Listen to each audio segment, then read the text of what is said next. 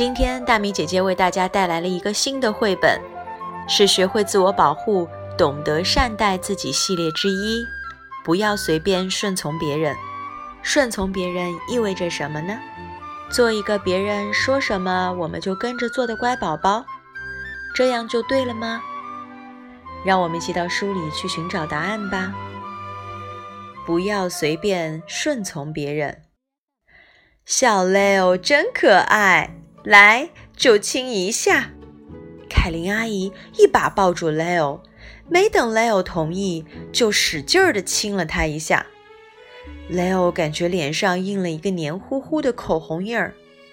Leo 站在镜子前，一边把口红印儿擦了又擦，一边用略带责备的眼神看着妈妈。妈妈无奈地耸耸肩，安慰他说：“好在他不常来。”Leo 很生气，他回到自己的房间，拿出了图画本和彩笔，像往常一样。生气的时候，Leo 喜欢画画，可是这一次，奇怪的事情发生了：画笔自己在纸上动了起来，很快便画出了一个奇怪的小矮人。更神奇的是，当 Leo 把图画本移到眼前时，纸上的小矮人不见了。不，不知从哪儿传来一个坚定的声音：“你试着这样说过吗雷欧看了看四周，从来没有吧？那个声音有点不耐烦了。我在这儿呢，就在你面前。雷欧这才发现，刚才画面上的小矮人就站在笔筒旁，正把橡皮当球踢。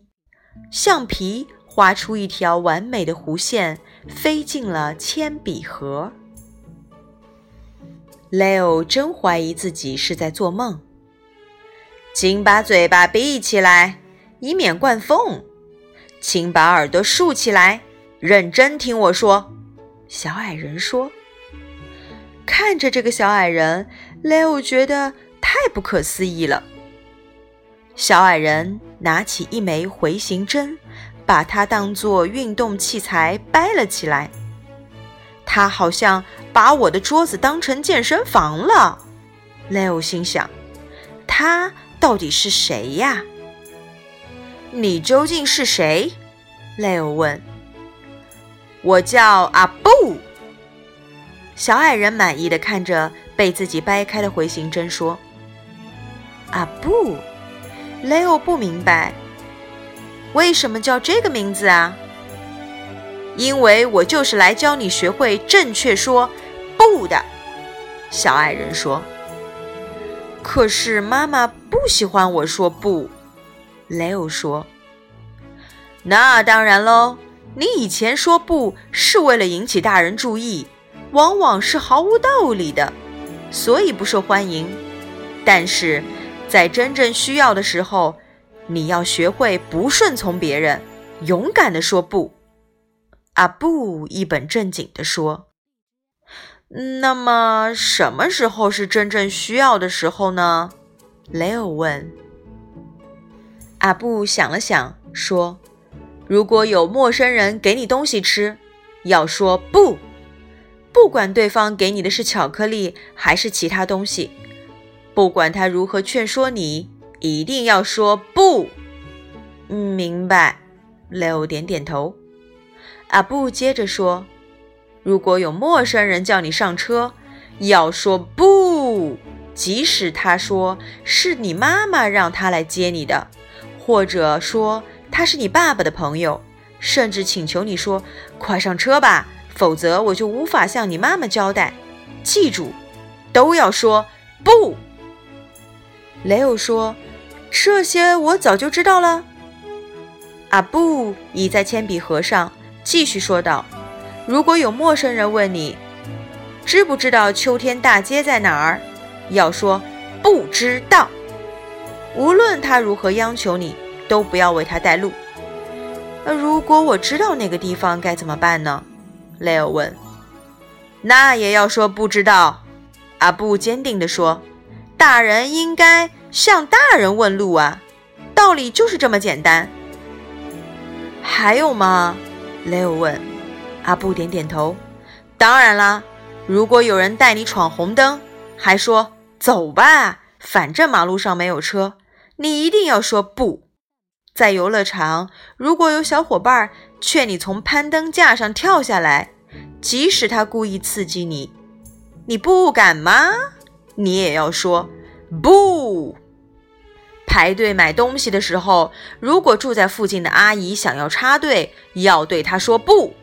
她可能假装没听到，或者对你说：“我接下来还有急事儿要去办，请你帮帮忙。”但是不论她说什么，都不要让步，坚持说不。雷欧有点怀疑，小孩子可以这样对大人说话吗？会不会显得没礼貌？插队的人才没礼貌呢！阿布肯定的回答。不想让别人靠近你的时候，要说。不论这个人是你的亲戚还是朋友，不管他是想摸摸你还是想抱抱你，只要你不喜欢，就要说不。对凯琳阿姨也可以直接说不吗？雷欧有些怀疑地问。嗯，不要为了顺从别人而委屈自己，直接说不。阿布肯定地回答。那样恐怕他以后再也不会来我家了。雷欧说：“你在自言自语吗？”妈妈站在门口，吃惊地看着雷欧。“不是啊。”雷欧没有说谎。不过阿布现在已经回到图画本上，重新变成了一幅画。准备吃饭了，你可别忘了洗手啊！